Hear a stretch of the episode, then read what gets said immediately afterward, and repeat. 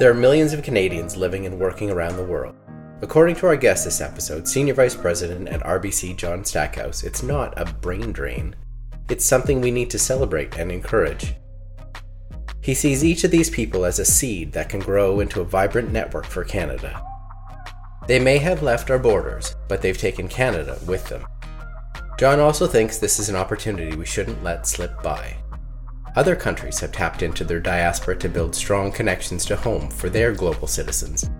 Is Canada ready to see the potential of what John calls our 11th province? John introduces us to some of the expats from his new book and talks about his ideas for developing a strategy to bring structure to the bonds between Canada and those that have left the country. I'm Michael Bassett, and welcome to Bright Future. My guest this episode is a best-selling author and one of Canada's leading voices on innovation and economic disruption. Some listeners will know John Stackhouse from his podcast RBC Disruptors. Others who follow him on LinkedIn or Twitter will know him from his insightful daily posts as he works to make sense of the world and Canada's place in it. John's actual role is Senior Vice President in the Office of the CEO at Royal Bank of Canada. In this role, he leads the organization's research and thought leadership on economic, technological, and social change. Previously, he was editor in chief of the Globe and Mail and editor of Report on Business. He's also a senior fellow at the C.D. Howe Institute and the Munk School of Global Affairs and Public Policy. In this episode, we're going to talk to John about his latest book, Planet Canada How Our Expats Are Shaping the Future.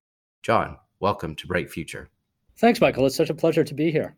To start, John, where did the idea for the book come from? I guess it was originally when I lived overseas in the 1990s. I was based in New Delhi, India, as a foreign correspondent for the Globe and traveled widely in Asia and Africa. I was always struck and impressed running into Canadians everywhere doing the most interesting things, usually in an uncelebrated way. Just kind of park that away because it wasn't something I appreciated about our country that we sent people out into the world as well as we brought the world to Canada. And then when I got back to Canada, spent time in Toronto in the 2000s, I was equally struck by the growing concern among Canadians about this population. And of course, this was post 9 11, but there was a growing almost resentment about people who had left the country. And we started to claw back certain rights and privileges, some of it for understandable reasons, because the world did change with 9 11, but some of it was too much and started to limit our collective place in the world. And I thought this is long term unwise for a country that needs to really work with its people because on our own, we're just 40 million people. And so set out on this book journey to both document the Canadian diaspora. We talk about all the diasporas who are here, but we have a diaspora of our own and start to explore what this population, I call it our 11th province, can do for Canada and for all Canadians through the 2020s, even more so in a post COVID world. Do you want to give some shape to what that 11th province looks like, how big it is, where most of them are? Well, we don't know exactly how big it is because there's no census of Canadians. There's no record of people who leave the country, which may be something we want to work on. I was able to work with a research team at the Munk School of Global Affairs at the University of Toronto to collate databases to look at censuses not only in Canada, but in other countries that do censuses based on country of origin.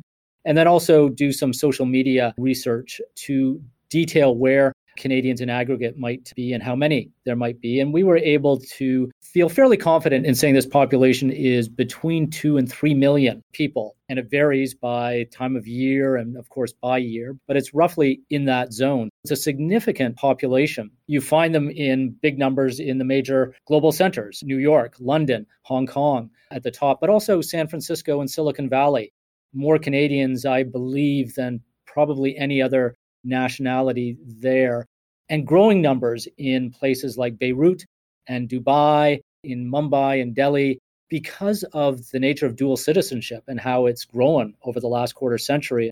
This is suddenly a real strategic advantage for Canada if we play it right, because not only do we have people out in the world in big numbers, we have a very multicultural population out in the world, which I'm not sure any other country, maybe Australia and Britain, can lay claim to similar patterns. But wow, that's a real strength and advantage for Canada.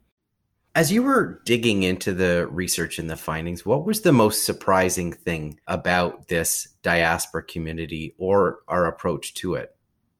I was really intrigued by that double diaspora, the hyphenated Canadians in all sorts of places. And it's not just people who are returning to or staying in their home country, and there's a lot of that. I mentioned Beirut, but countries like Somalia or Malaysia or India and Pakistan, you find a lot of Canadians of dual nationalities, which can be a real advantage for us if we think it through.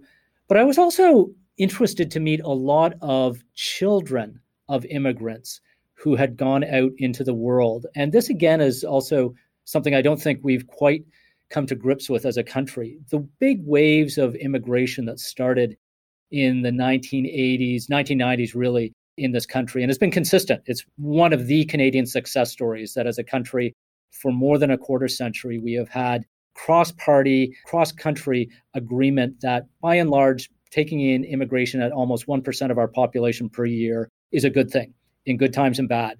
And most Canadians are on board with that. That is really a credit to all Canadians that we've made that work. There's a really interesting dividend of that, that all the children of immigrants born in the 90s and 2000s the millennials are now going out in the world. They're really comfortable going out into the world. They are children of the world in some ways. And they have that millennial, multicultural, pluralistic view that is rare and incredibly valuable. And you find this new generation in global centers in London, New York, Hong Kong, doing really interesting things. This generation is going to be critical to Canada in the 2020s and 2030s. We all know the Mark Carneys of the world, and they're terrific assets for Canada out there on the global stage.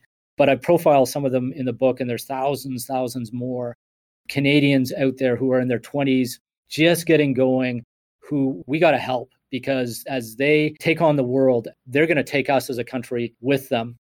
I don't think we're ready for that as a country. You asked what surprised me on the home front. That kind of surprised me that we like to speak of ourselves as a more open minded, internationally minded country. And in many ways we are, but we can also be parochial. We can be more inward than we sometimes like to think of ourselves as. And that's going to hurt us as we come out of COVID and go into a more digital, more networked world. If we can think through some of the opportunities here, because there's more opportunities than challenges, and seize on this new generation that's out there. And I just love the millennials I got to spend a chapter on based in London.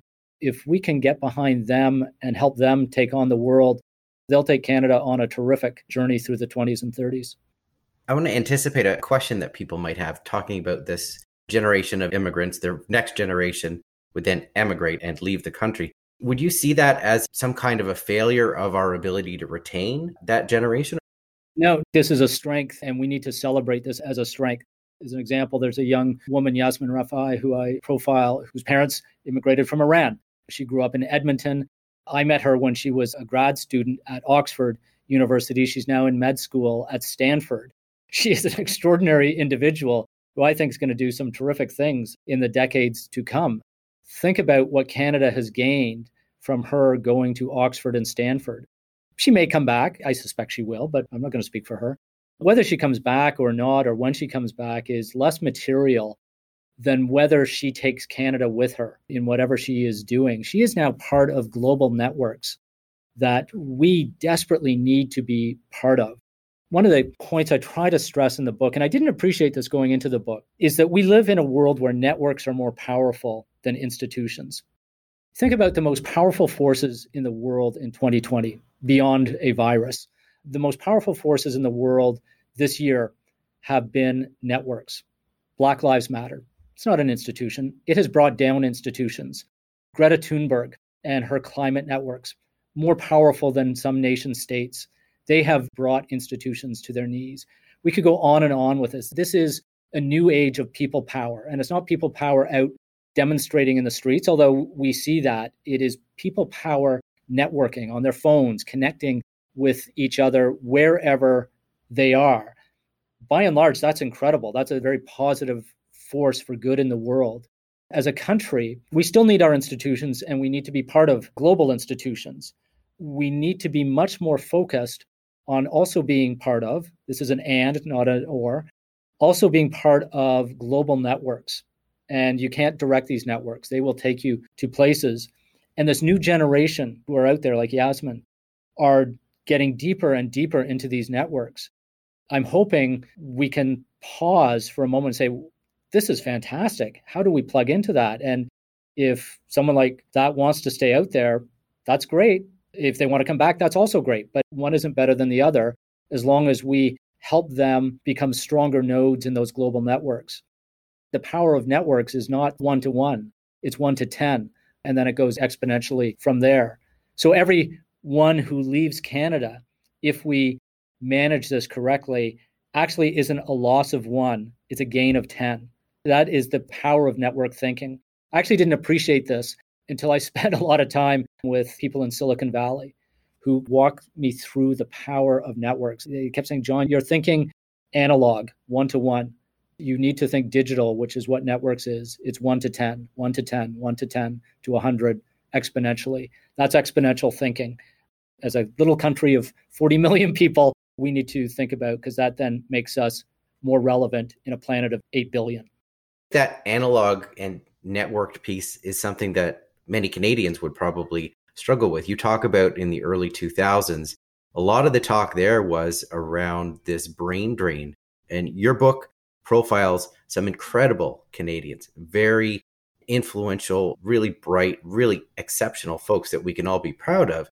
And yet, sometimes you may think, well, wouldn't it have been nice if they could stay in Canada or wouldn't that have been better? That was the dynamic in those discussions.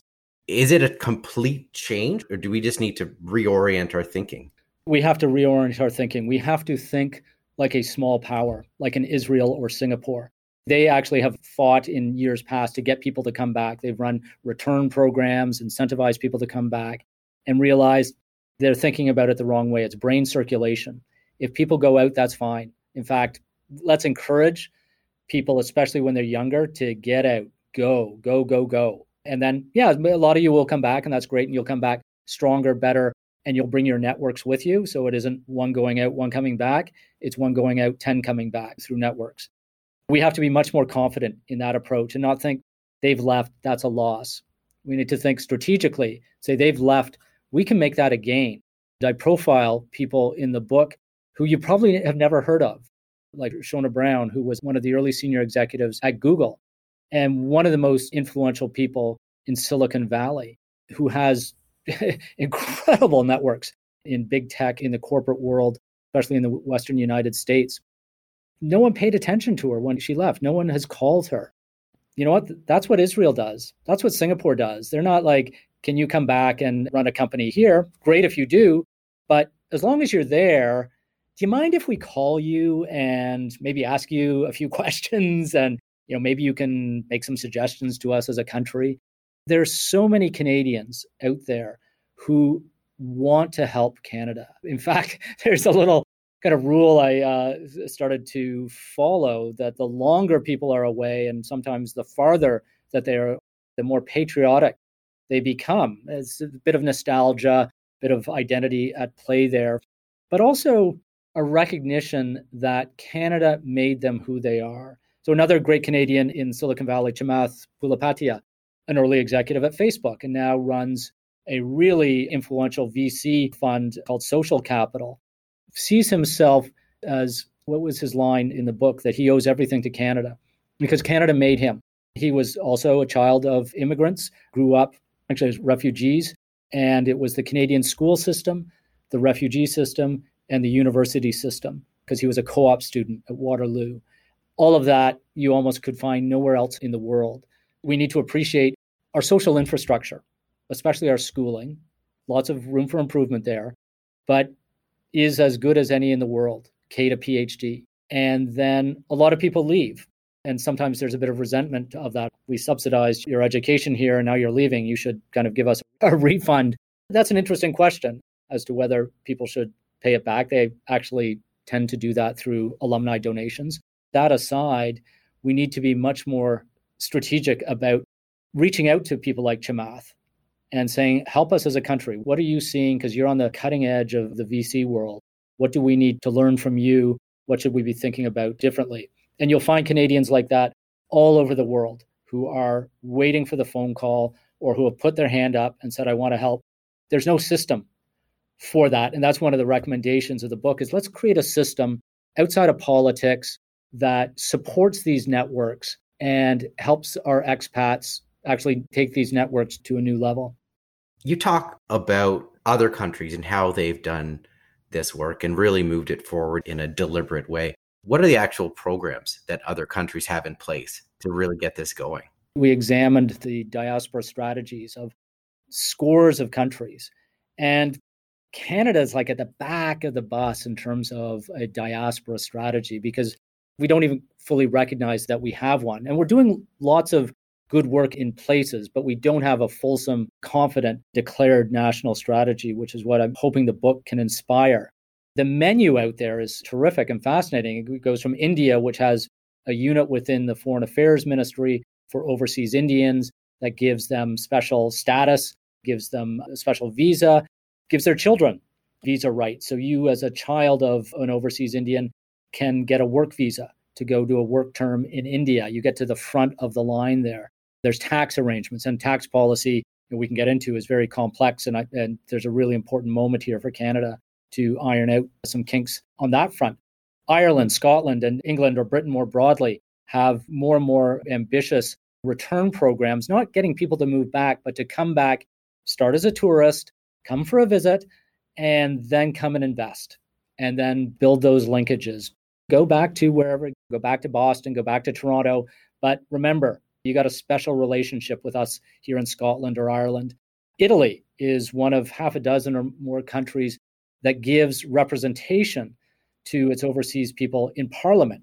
That may be a step too far for Canadians, and you can think of the constitutional nightmare that could lead to if we tried to rethink how our parliament is carved up. The spirit of that is interesting. They're giving an independent voice to expats. I've recommended creating a unit in Rideau Hall. Not my idea. This has been developed through lots of good thinkers over the years, but take it away from partisan politics, give it the status and the leadership of the governor general. And we've seen GGs over the decades who have been the de facto voice for our expats. Well, let's formalize that.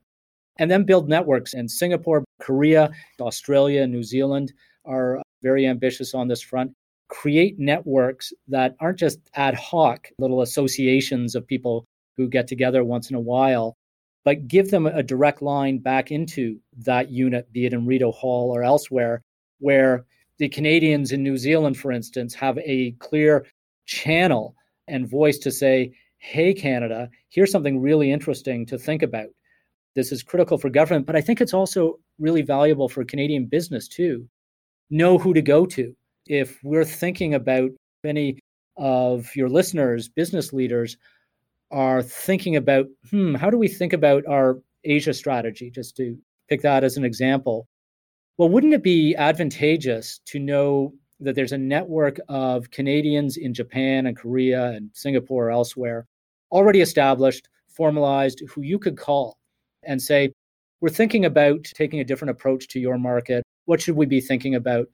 Those Canadians and the hundreds I spoke to would love to have that opportunity and think of what it could do for not just Canadian government, but Canadian businesses, Canadian nonprofits, Canadian public sector organizations who just need a different perspective, a perspective from people who understand Canada.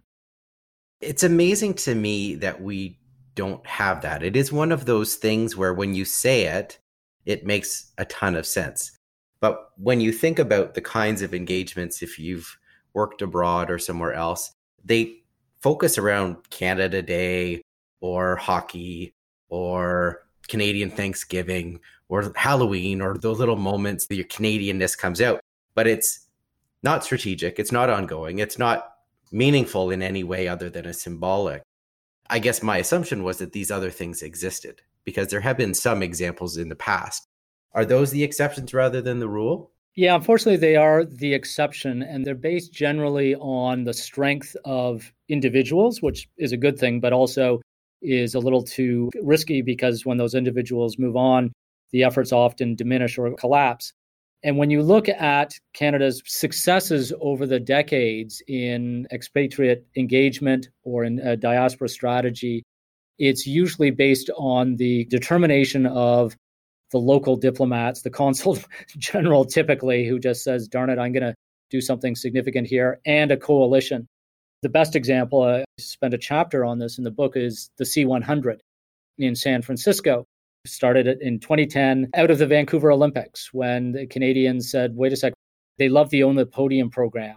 And at the time in 2010, we had lost Nortel, Blackberry was starting to slip, and they felt we were losing the podium in technology. So they came up with the C100, working with government, working with the Consul General, created a very effective nonprofit association, volunteer driven, that not only helps the members, but it has helped Canadians. So they've brought scores and scores, probably hundreds of Canadian entrepreneurs to the Valley and introduced them to Canadians, but non Canadians as well. That, think of that network, one equals 10.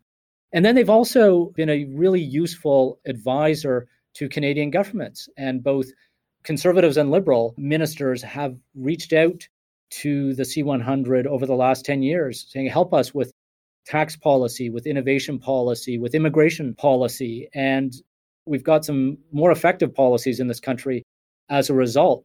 Think of what we could do if we turn the C100 into the C1 million and we're able to, in different ways, tap into those, not just tap into, build those and formalize those networks so they're not dependent on the consul general of the day or the volunteers of the day, but they endure like the C100 has for a decade and become that two way flow and that network power, the force multiplier, as people often call it. We, as a little country of 40 million, because we're often a little uh, deceived by our geography and think we're a big country, which we are geographically, but we're small. 40 million is a small number. How do we force multiply the 40 million? We do it through that spirit of the C100 or maybe the C1 million. How do you think the pandemic has affected the opportunities to engage this 11th province or, or the structure of that 11th province? It's like so many things, it's kind of frozen it. And there's a real opportunity for us on the table to get going in the next year and to build the networks that we will need for the recovery, but actually can force multiply the recovery. So, point one is most Canadian expats stayed in place. Obviously, they didn't all come rushing back there's a lot of Canadians out there now, many of them literally sitting at home, still doing those incredible things. While the rest of us can't get out there, and that ranges from government folks to, to diplomats to all of us in business or in the education sector or the healthcare sector, we're not traveling anymore. How do we think about a new approach to networking with the world? Because we're not going to go back to that global travel of 2019 and before anytime soon. If we think about 2021, 2022, maybe as having less of that global travel, how do we network with the world through our expats and let them take us virtually deeper into the world? Then, secondly, how do we think more strategically about the more divided world that we're already in, but it's going to get more fragmented and a little more elbows up probably and unfortunately, but it's just reality and one of those cycles of history that we're uh, kind of in the middle of. Canada is still beloved around the world, despite the serious cases that we see in the news. Most people in the world still have a very good view of Canada. While that is the case, how do we seize on that where multilateral institutions may have been the place that we go to before, and they still should be simultaneously, how do we also be a little more opportunistic, show a little more chutzpah, and say, let's get those Canadians in all these places to help us be a little more ambitious about what we're seeking in those parts of the world while we can. The pandemic has really changed the dynamic as it relates to space. To a certain extent, space and localization is so much more important. But then on the other hand, it's completely neutralized. We can talk to anybody same way that you and I are talking, which isn't face to face. That opportunity for networking and thinking in a networked way seems far more possible because you really can connect with everyone. You don't have to find a space and somewhere to go together. That's such an interesting observation, Michael. If we all just sit back and think about our own behaviors over the last six, seven months and how challenged they've been, and this probably varies by, by the day, but many of us know what it's like to literally sit in your basement or your attic and be isolated and think, I miss working with people. I miss being in a room full of people or going to a conference and meeting lots of people. And I'm suddenly a bit more of a solo artist, or I'm working with my small team and trying to do the best we can. At the same time, many of us might also reflect on how we have networked in phenomenal ways over the last six months and met new people, plugged into new networks, people we've never met physically before. And suddenly we're deeper into networks. And maybe you're thinking of those situations where you've been on calls with dozens of people, or maybe it's hundreds of people who you otherwise never would have met. And often those are global calls. And I often think about that, thinking, wow, that's really not only is that impressive when that happens, but what an opportunity. If we think about those two situations, how do we ensure that each of our organizations, but collectively that our country, is more of that latter situation where we're leaning in as hard as it is, leaning into those networks, plugging in where we can, not as a country, not as organizations, metaphorically sitting in our basements, just trying to get by, but leaning in through the channels that are available to us as a country to plug into a world that will accelerate into the 2020s. You talk a lot about what we can do to those that are already there, but you highlighted it when you talked about the millennial dimension and getting young people to go out into the world. When you think about a gap year that other countries have where they try to promote that get out into the world. The famous example, obviously, is the Australians and them going off everywhere. Is that part of this strategy as well? Is to build more levers or more people who build out those networks and get out of Canada? Absolutely. And COVID has really challenged us and created probably a quiet crisis on this front. We have become probably the best country in the world at attracting international students. I don't think we fully, because we haven't been very strategic about it. And I say that because most institutions have done it largely for business model reasons. And we haven't, as a country, been strategic about bringing the world here. I think we're moving in that direction. We're bringing hundreds of thousands of students, even in the pandemic, we're doing this, which is phenomenal. And they are getting great educations, and many are staying here. And the better we get at that, the better Canada will be. I like to say it's a shame for someone to come and learn how to live through four winters to then have to leave. Like they're perfectly trained as a Canadian and they're super smart at whatever they're doing because they've graduated usually quite well in whatever they're doing.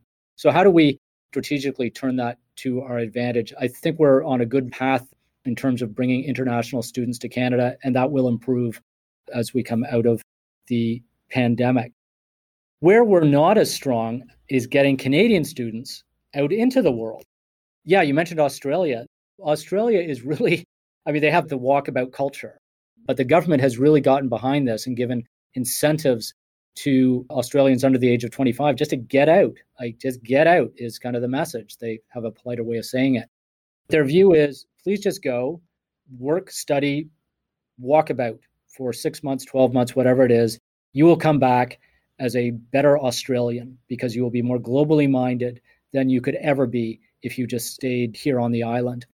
So, how do we, as a country that wants to be globally minded and is in so many ways, but not as fully as we need to be, how do we get this generation and the next generation of college and university students, particularly, to spend significant time significant parts of their education abroad.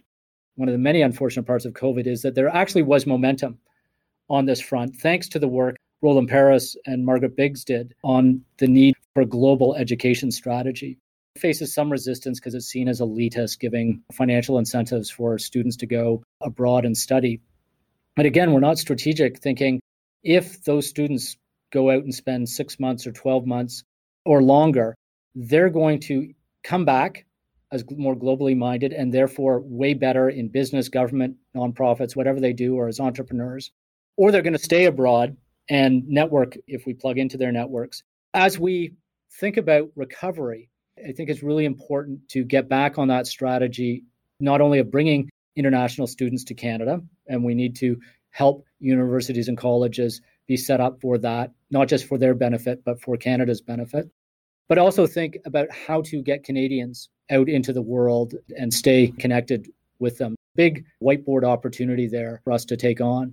And then I think the last challenge, Michael, on that front that the listeners of your podcast can really be helpful with is helping Canadian organizations be more determined to hire people with global experience because market signals are more powerful in many ways than any government policy.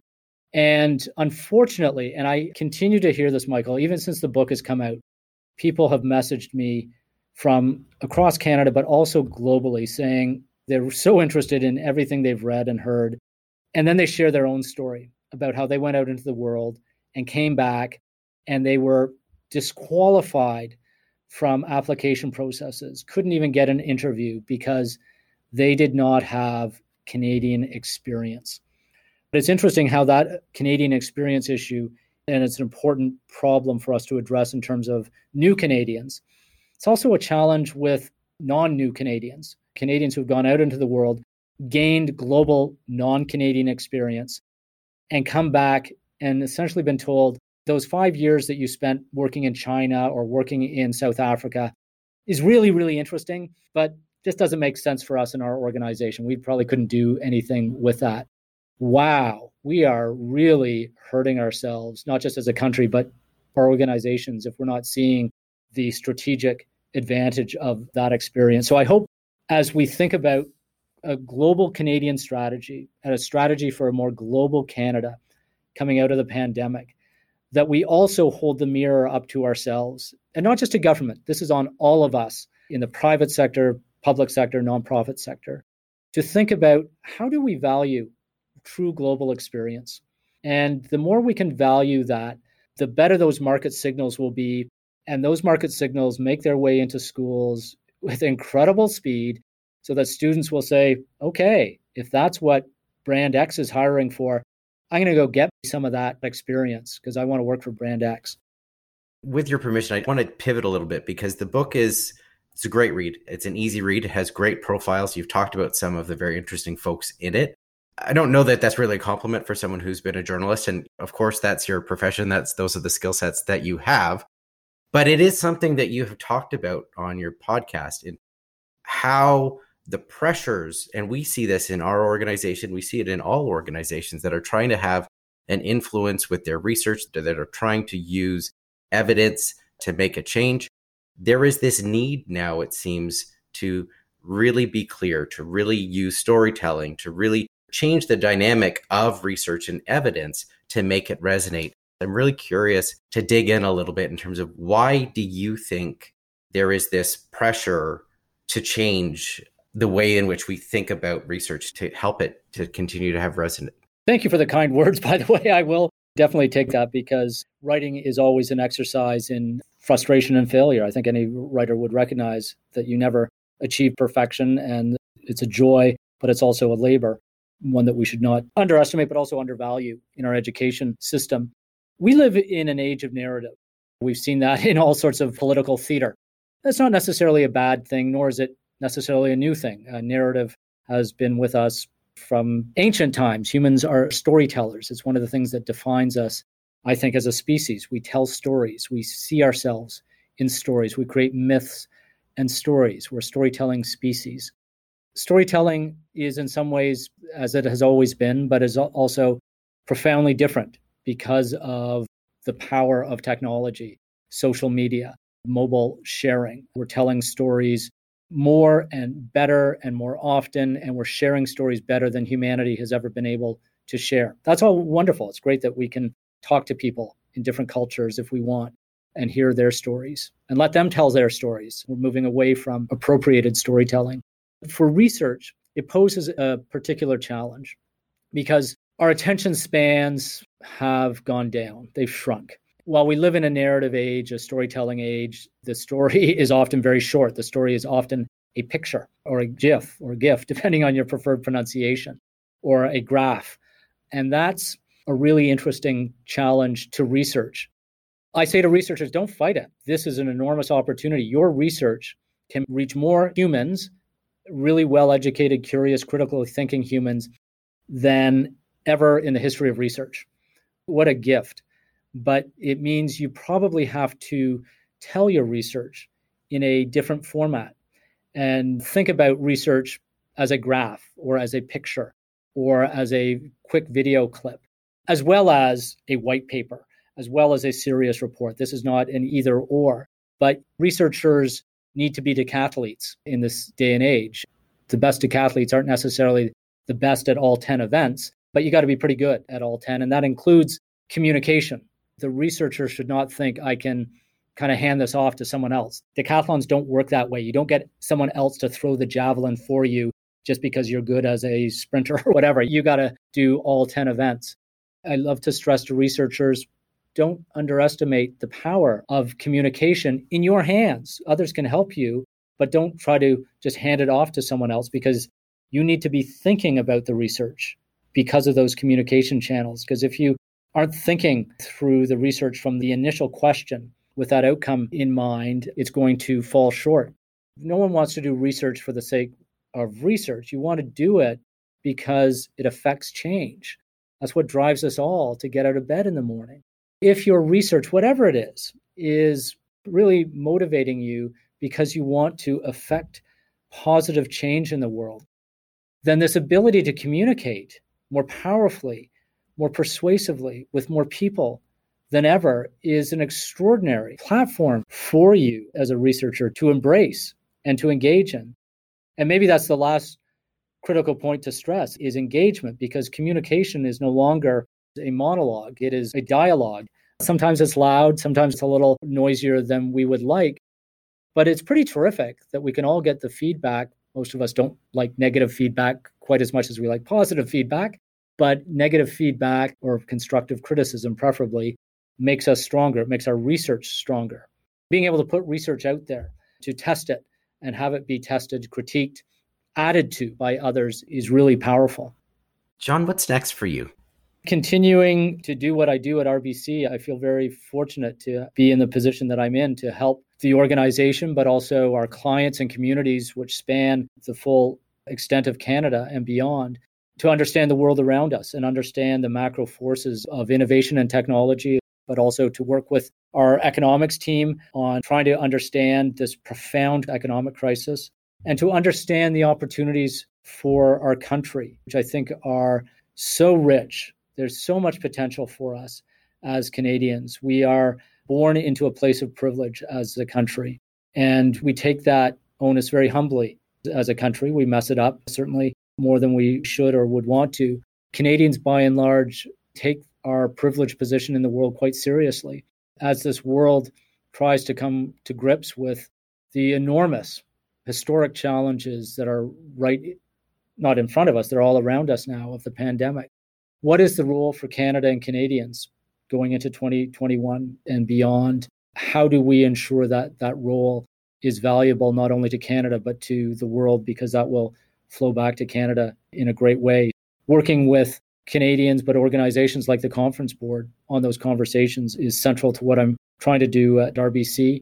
The technological transformation that COVID has accelerated has put us in a really critical spot as a country that we need to seize on and that we can seize on. We've got everything that most of the world wants. We've got a terrific population, very well educated, great institutions, this global network of Canadians that I'm hoping we can focus more on, access to more markets in the world than most countries have a peaceful, stable home country.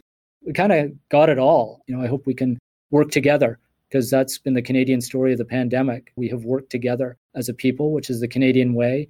That's part of what I try to illustrate in Planet Canada. That's also the Canadian way of Canadians out in the world. It's their value proposition often in what they do. But how do we continue to work together to build just an enormous opportunity for us going into 2021? John, it's been such a pleasure talking to you. I'm really glad we were able to connect. Thank you so much for bringing the book and the insights of that research to our listeners. Oh, Michael, thank you. Thank you so much. And thank you to the Conference Board for all you're doing. You've been listening to Bright Future by the Conference Board of Canada. This series is produced by Jen DeHamel. Nancy Nguyen is our audio engineer, and Andy Joy is our writer. Ideas were contributed by Rob Collins and Aaron Brophy. I'm Michael Bassett, and I'm the host and executive producer for this series. The views expressed by our guests are theirs alone and do not reflect the Conference Board's opinion. For more podcasts, videos, commentary, and ideas, visit conferenceboard.ca.